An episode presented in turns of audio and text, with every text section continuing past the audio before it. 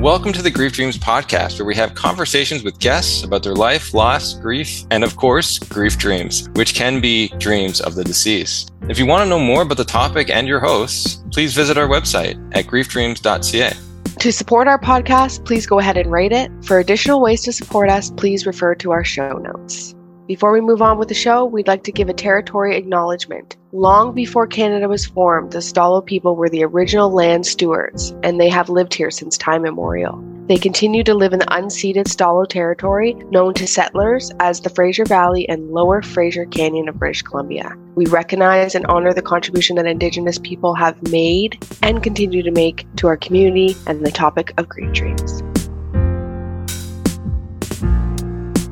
Welcome to the Grief Dreams podcast. Thank you for tuning in and listening to another episode. So, I'll be your host today, Joshua, and we have our guest who is named Krishma Arora. Krishma immigrated to the United States from India when she was five years old and grew up on Long Island and then attended New York University. She is a poet, writer, and public speaker. For a few years, she was the author of Free Spirit, a monthly column in her hometown magazine, Brookville Living. She has a MS in education as well as an MS in marketing. She has also worked as a high school social studies teacher for 11 years. She lives in New York with her husband and four children. And Krishma's newest book, which I'm excited to talk about, is called From Ash to Ashes, which is being released on May 23rd of this year. She began writing From Ash to Ashes 17 years ago after the death of her first child. His loss was the inspiration for her book, and she has dedicated it to his memory.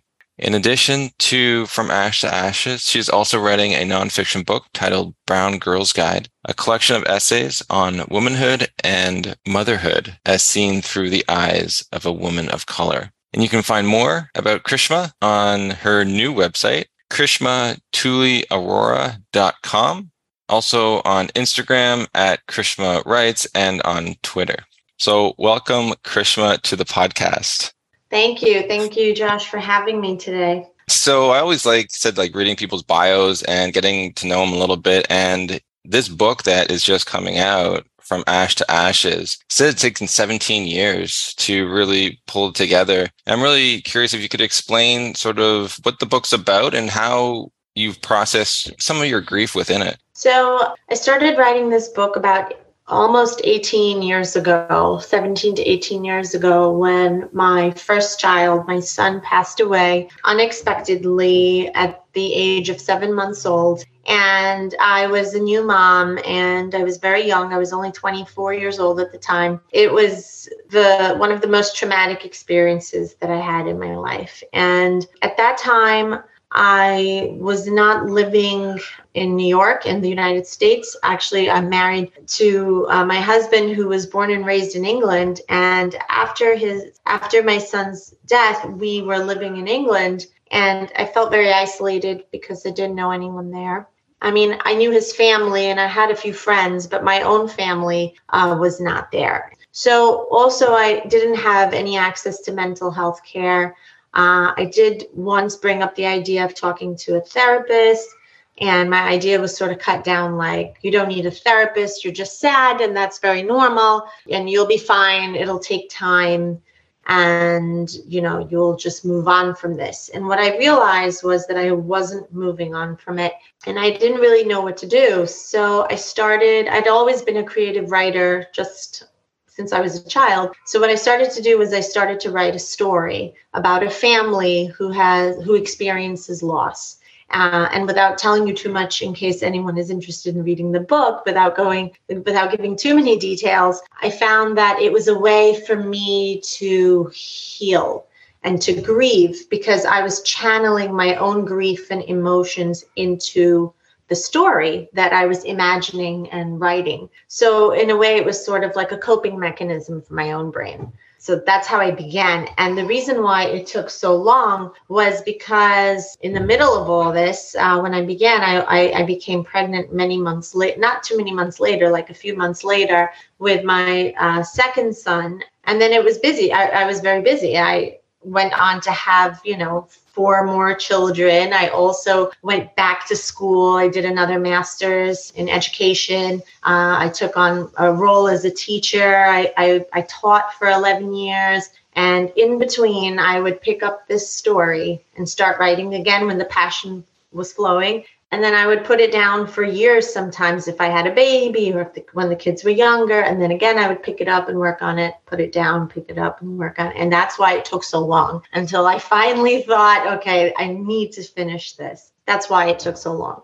Well, I think it's just interesting to not rush a process. And your life took you on many different directions throughout mm-hmm. that. And I'm guessing how your process and your grief influenced the way you wrote. So if you tried to write it all in the same year, it would have been a totally different book to what it is now. And so I'm kind of grateful that it, it, took so long because there's probably so many new things that you have shifted within yourself to be able to write and put wisdom within the book. And so could you talk a little mm-hmm. bit about what the, the premise of the book is? Yes. So the premise of the book is about a um, an Indian family. Um, their religion is Sikhism, a Sikh family who immigrate to the United States in the nine in the 1980s, the mid 1980s, and um, they have a lot of difficulty adjusting to the new culture and to the new place. They have a, a range of children who are pretty much, you could say, the youngest being like five years old and the oldest being probably like 14 or something, a teenager. And you find that the ones who are the oldest, they they suffer the most because they've all that they find it harder to acculturate. They also the, uh, face a lot of discrimination. The parents also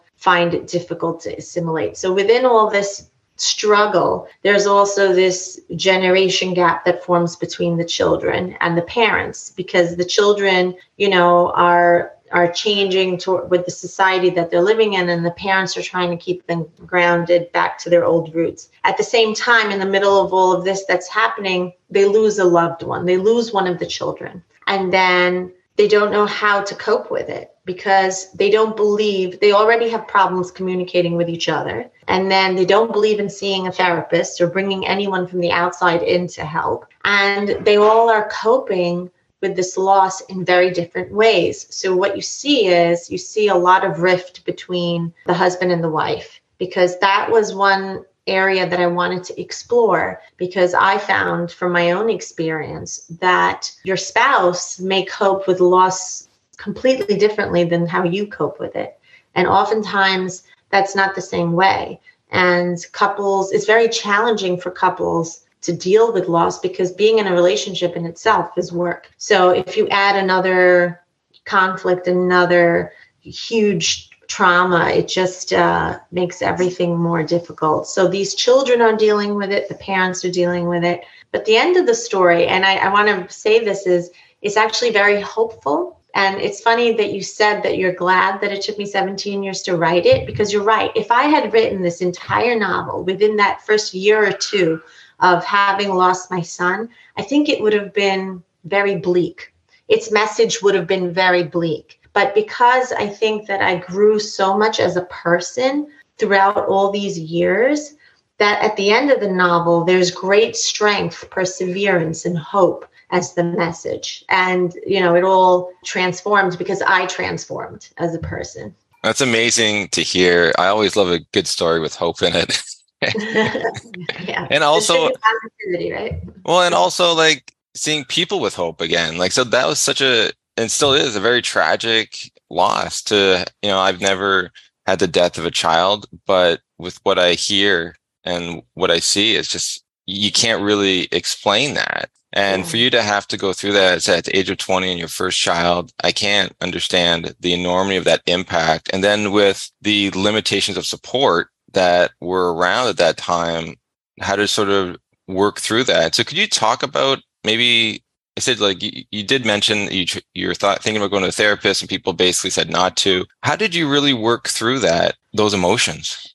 Right. I um to pray because I'm a spiritual person, but at that time it, it was strange, but I sort of had shut myself down to that aspect of myself which one would think would be the part that would give you a great amount of comfort, but I sort of I guess in a way I was angry. I expected, you know, more from God, or maybe I was angry about what happened. But there did come a point where I sort of surrendered to the situation. I surrendered. I I started to stop like thinking of myself as the victim of the incident that happened. Rather, I started to think of myself as something that happened, you know, rather than something that happened to me. Because I found, in fact, how it switched was it was my mother was really uh, going through a great depression of course at the same time it was her first grandchild and you know and i'm her youngest child so it was just a lot for her. And i found myself consoling her at, at one point and i realized by looking at her and seeing her negativity towards everything and her questioning of why did this happen to us? Why did this happen to my daughter? Why did this happen to me? And then i sort of i was able to sort of reflect and say, no, actually, I think we're going about this the wrong way. I think it's really something that happens, and it happens to a lot of people, and we're not alone. And what made me realize that was at the same time in the news, there was a tsunami that hit Thailand. There was a huge tsunami, and it was all over the news. And there was reports of a seven-month-old baby, a seven-month-old baby boy, whose house was completely demolished by a tsunami floated in the ocean in his crib for, I don't know, three days and survived.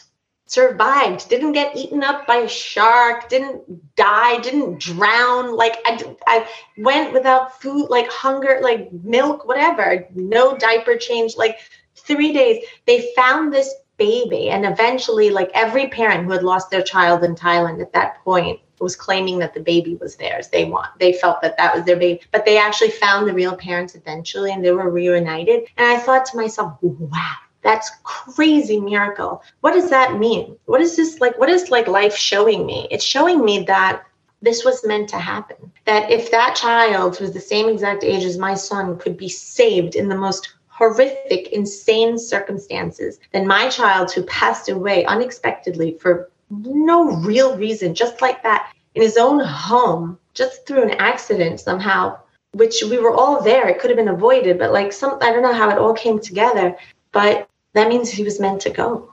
There was nothing we could do to stop it. There was nothing I can do to change it. And it's not necessarily something that happened to me. It's just something that happens because um, I'm not the most important person, and my son wasn't the most important son.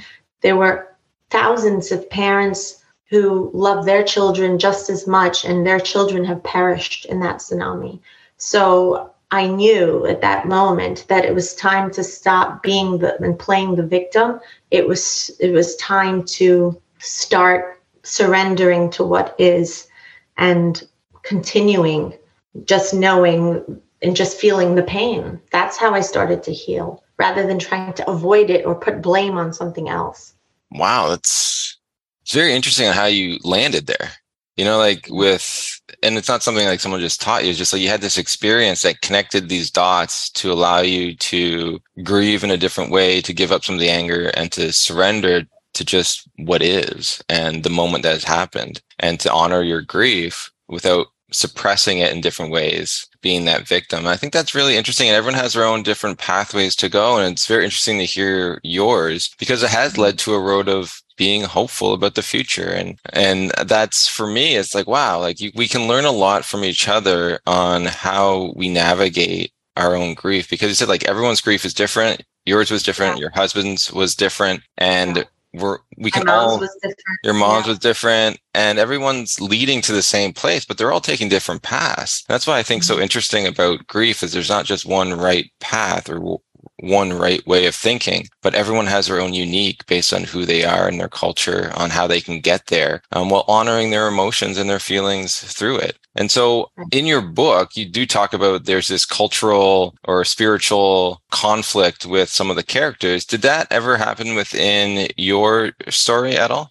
Yes. Um, in fact, um, I, I, remember um, culturally, like in my family, no one was supportive like my husband and husband's family, no one was supportive of going outside to a therapist or a psychologist or someone to talk to because a lot of matters such as this, such as even loss, is considered to be a private matter uh, within the family. So going anywhere who, you know, and talking about yourself and about your emotions to a stranger is looked down upon.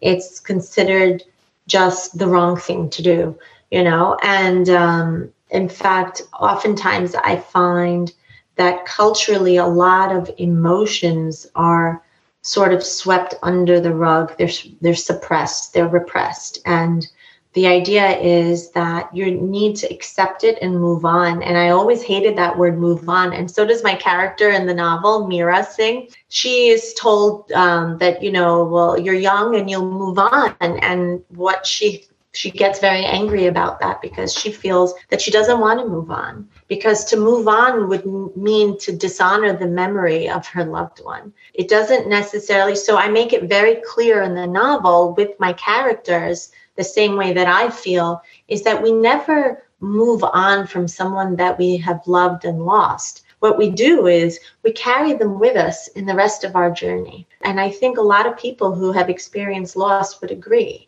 that they don't want to forget. They don't want to put away their pictures of their loved ones. They don't want to pretend that it didn't happen or that, you know, they didn't exist, but they want to honor the time, whatever time that someone has spent with someone that they've loved and lost. They want to honor that memory and honor that time.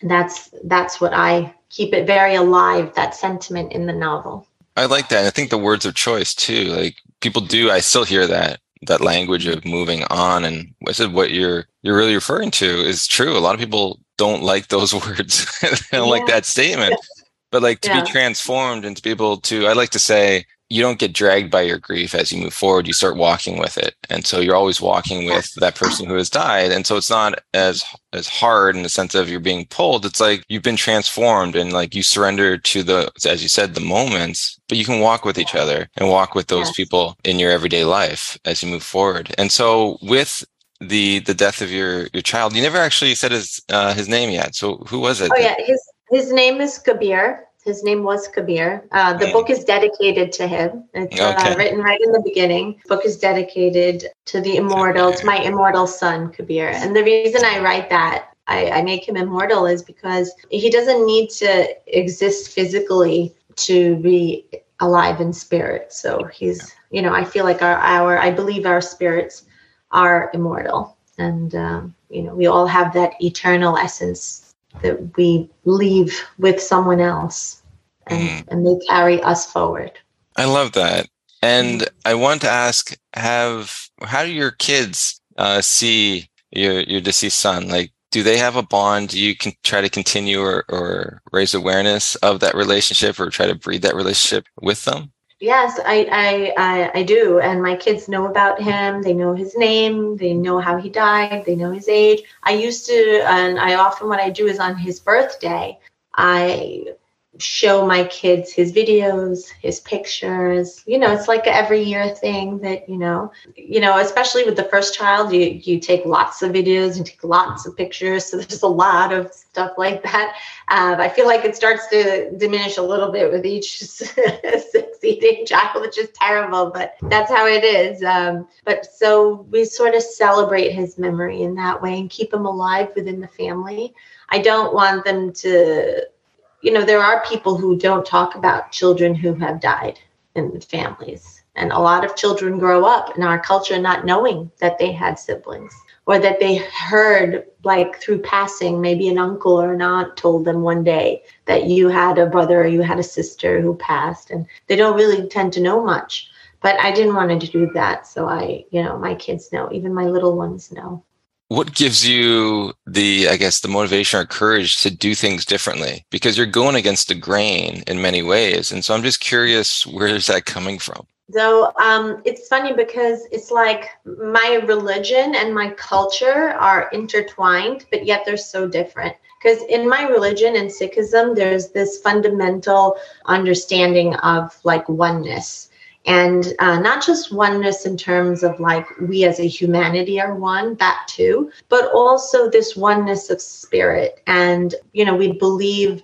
that everything in the universe, including our souls, are infinite because there's no beginning and there's no end, and everything in, in the universe is infinite, and that and therefore you see that reflected in nature. Everything is cyclical. So in the same way, I believe that when we are when we are born and then we die, the souls doesn't just disappear like and you know disintegrate like the body the soul continues in another life form. And, and, in different forms maybe at different times. You know i don't know all the details of that but i'm not god. But uh, but that sort of always gave me spiritual strength in terms of it's not the end. You know what i'm saying? It may be the end in this particular relationship in this particular life but love is something that is continuous. It doesn't end you know and i believe the same thing um, with the soul and just the unity of the universe. And that has always given me so much clarity in terms of um, how to live my life and with what perspective. Whereas the culture the the indian culture tends to be very in a way repressive not only towards women but also towards emotions. It's, there's a lot of, because if you have to live in a certain, so that's also in the book where the girls are not, you know, the boys and girls, they're not, the girls are not really allowed to date and they're not allowed to, you know, there's arranged marriage and there's, you know, all this uh, like, so there's, there's limitations. And so the culture is limited and therefore emotions are limited in a way so i shun a lots of part of the culture but i take on the the spirit from the religion you know? And then this is how i sort of balance the two. It's never easy. No it, it tends not to be. And that's why i think a lot of people just try to maintain the status quo but you're really trying to engage in what your heart wants and to be guided mm. by that in a different way and it's leading you through this path where you're you know you're trying to be supportive and understanding of others within your culture but at the same time you're trying to honor yourself and what you need. And so that spiritual aspect of yourself is really giving you that that push. That's what i hear anyway. So that kind of motivation to do things a little differently based on knowing that you still love and with that you still are going to have these emotions that need to be held and and seen. You can't just yeah. repress them. So that's really beautiful to, to hear that you're able to do that because not everyone can, right? And then they can become bitter or you know just just different people uh, and not not mm-hmm. transformed in a more positive way where there's hope being shown from their eyes yeah, yeah. as they sort of move forward with others. And so I'm really curious about just Sikhism in general. When it comes to the death of your son, were there any like rituals that are specific to that religion? Yeah, so um, when my son passed away, and when someone passes away, what we do is like we have certain prayers from our holy book, which are read, uh, and some of them I translate in the novel and uh, just like give you two sentences to give you an idea. It talks about how transient uh, and how temporary the human body is and how temporary life is. And basically, uh, because we cremate, we don't bury our dead. In the cremation, it talks about in the cremation fire, your um, your hair, which is is like straw, and it burns like straw, right? You know, or your body, the vessel, it, it, how it burned. And at the end of the day, your soul is then set free from the limitations of your body, and your soul is free to be with one, with the oneness of the universe, which essentially is God. And basically, we believe the reason we cremate, and I explain that um, I have one of the friends ask the daughter, but why, how could you burn the body? You know, because, you know, because we buried that. And she said the reason they burn the body is because we believe that your soul, your spirit identifies with the body for so many years, right? For such a long time, you believe that you are, you know, I believe I'm Krishma. I believe I'm a woman. I believe I'm a mom. I believe I'm this. But essentially, you're none of those things because once you die, all of those things leave you, right? You don't exist to be a, person even so when your body is dead now the soul is hovering because the life which is the part of aliveness out of you is identifying with the body that's there and unless you burn the body then the soul can let go of it let go of that attachment to the body and then really be free. Whereas if you bury the body, spirits tend to linger because they believe that's still them laying there. So that's the reason why in a lot of Eastern cultures, Eastern religions, they cremate the body. Well, that's really interesting. Yeah. Yeah, I really, I really like that. Thank you for that teaching. Uh, I'm going to take that with yeah. me as I move forward. That's so interesting. Yeah. And so yeah, really, when I learned it, I was, I was intrigued too. Yeah, because yeah, my said like uh, Christianity that a lot of times they they bury, or in Western culture, anyways, they bury the yeah. body. But yeah, that's a really interesting way of thinking about it and to understanding sort of why you do it. Because that it's so it's so interesting just being in a culture you just think that this is just what you're supposed to do you don't actually yeah. question the why like why are we actually doing this like what's the meaning behind yeah. this one of the questions we do like to ask is about dreams and yeah. so i'm curious if you've had any dreams of your son since he passed or anyone else yes so i've had um i've had dreams about my son and i've actually not had those dreams in many years but the years following his death like um you could say the first few years, I did have dreams. And it was interesting, but it was really the same dream.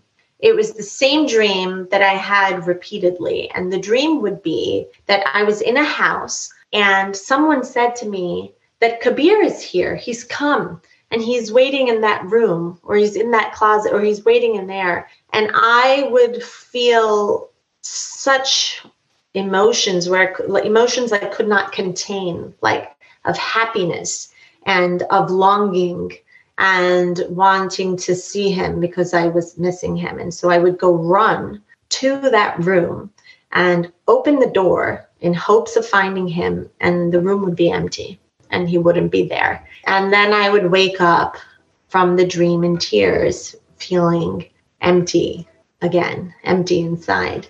And those that was my dream of him every time it was strange that it was the same dream multiple times. The dream never changed. I never found him. I always hoped he was going to be there, but he never was. But I haven't had that dream in many years since.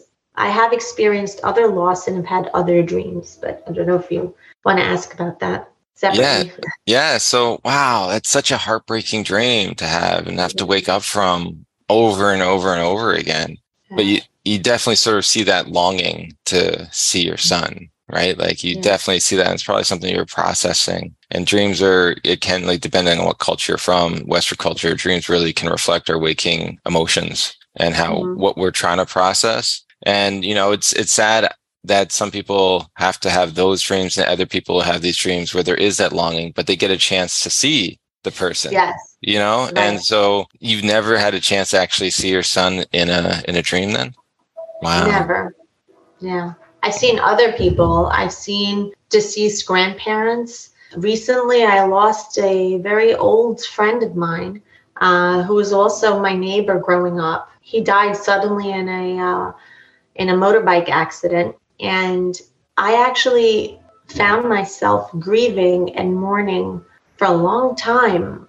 And I had, and I think it was because I had regret and guilt you know, I I wasn't as good about keeping in touch as he was. I wasn't what was my last reply? I had to check and why didn't I ever really tell him that I loved him, but he knew I did and there was a lot of that and there was a lot of self-doubt and uh, it took me like more than a month of like not sleeping well and and having dreams of him and then finally there was one dream after weeks and weeks he finally like i i tried to talk to him to say um, not in the dream but i tried to like when praying say to him that i hope you know. If you can hear me if you're there i hope you know that i always loved you and care about you and i hope wish you are at peace you know? And i mean he died very young. He was only 41 and uh, so it was a great tragedy for his family who i loved dearly. And then one night he came into my dream and he was 10 years younger, like when we were a little bit younger. And he was, he had that same mischievous smile he always had. And I said, I said, I saw him and I said, You're here. And I just, I wanted to tell you that I love you. You know that, right?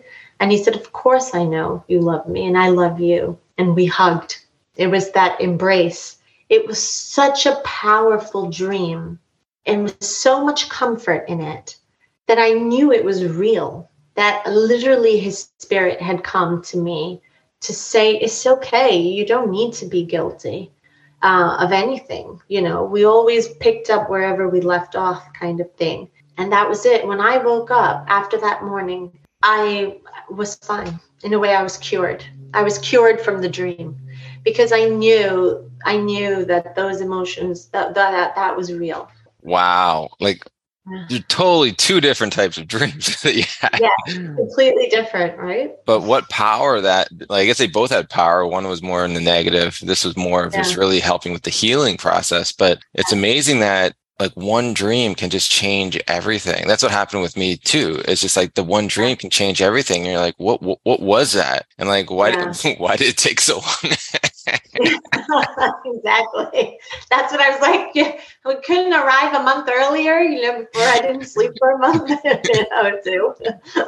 but I'm so, I'm so happy. And like, I love the way you've, ex- you've explained it just really to to capture the essence of how powerful and loving that was and just yeah. it said a short dream but it just meant the world to and you can still probably like a lot of people say they can go back to that dream still and feel what it feels like is that true to, with you too yes i can totally remember the feeling of the embrace and the the love See, that's why it felt so real. It was because you just felt this overwhelming like love. Like there's like a glow of love. So like you knew. So when you woke up, you were 100% sure that he had come in spirit to to give you that love. Like that it didn't just like it wasn't my imagination. You know what I mean? And I felt something and I always know that spirits in a way and messages universal messages are there because when i got married this is another off track dream my grandmother who i loved dearly and grew up with as a child uh, had passed away actually had been murdered when she was in india and i mean she, we weren't with her at the time but i remember feeling this great like an injustice had been done to her. I mean, she was an old woman and people had broken into her house and they ended up hurting her and then she died as a result. And i remember what a terrible loss it was and how scary it was to imagine how she died. And at the same time years later i was getting married and it was something about because i wasn't having an arranged marriage. I sort of met my husband on my own. And then we had some, you could say, uh, like some people were against us getting married. And so before we got married, like I guess there must have been some sort of doubt in my mind like, am I doing the right thing? Should I? Should? And I had this dream where my deceased grandmother came to me and in that dream, I was wearing a very light pink Indian wedding outfit with silver diamante crystals and in the dream. And my grandmother came to me and she gave me something and she gave me a blessing. She gave me her blessing and she said, You'll be fine. It was something about how everything will be fine. Like she reassured me. And then she left. But what's scary and eerie about this dream is I didn't have my bridal outfit at that time. Months later, my mother and my sister went to India because I couldn't leave my job. I was working at the time, I couldn't get a break to go. They went and they did my shopping. Now, you have to understand, I got married 21 years ago, so there was no FaceTime and there was no like, I'll, I'll, I'll text you a picture. No, no. It was like when we get back to our hotel and we'll pick up the phone and hopefully you'll still be awake and we'll speak and we'll tell you on the phone what your bridal outfit looks like, what your outfits look like, okay? When they brought that outfit back to New York and I saw it, I was freaked out because it was the outfit that was in my dream with my grandmother. I'm getting chills right now, chills, just retelling the dream. I'm telling you, these dreams, they don't come up, they're, they don't, they don't, are not just what you're feeling in the day or what you were thinking about in the day. Some dreams are real messages, you know? Wow. So how do you explain that? wow. I, we just like I don't know it. That's why one of the things I love about this topic it makes it sit in the mystery of life. It, you, mm-hmm. I, how? I, there's another guest that came on that talked about having this after her her spouse died, having this dream where he gave her a ring, and then all of a sudden she walked into the store and that same ring was there, and so she bought it. And it's just like how? Like how did like it's just very these, these moments happen and you just like sit with what is and it helps you really to surrender to like we don't know yeah. there's a lot yeah. we don't know but these dreams can sort of help provide us some answers but at the end of the day it can provide such great comfort in those moments and so wow like i'm so happy you had that dream to help you work with those those emotions and the opinions of others like life yeah. is so difficult because the opinions of others are always very judgmental mm. in what we should That's be true. doing, right? like if they yeah. would just allow us to be who we need to be, it'd be a different place, be a different world. Yeah. But we're always navigating the opinions of others. And I love how these dreams can really inform a direction and, and a comfort and a peace that we're making the right decision. I'm really curious in the Sikh religion, do these dreams ever be are talked about? Are they frowned upon? I know some religions frown upon them and others don't. Like, is there any kind of discussion about them at all? Um, well, there's a, a, verse that comes to mind uh, from the on the holy book, and it's a way. It's sort of like an analogy. It's not talking about dreams per se, but what it says is uh, there's a line that talks about your life. It tells you that your life is like a dream. It's the king the the rich king who goes to sleep at night and dreams that he is a poor man that he's a pauper. And where he has you know he's lost his home his palace and his you know robes of clothing and his jewels and his money. And he's suffering in his dream. And you when you're dreaming you feel suffering. Like if you've you know if you're hurt you feel the pain in your dream. If you're afraid if you're running away from something you feel fear. It's all real. And so that's the verse that's what the verse says. And then when he wakes up he realizes it was a dream. But your actual life is only as real as a dream is because all the emotions you feel in a dream is is analogous to all the emotions that you're going through in this life. And you think that it's so real and it's permanent and it's forever but your life is only as temporary as a dream is.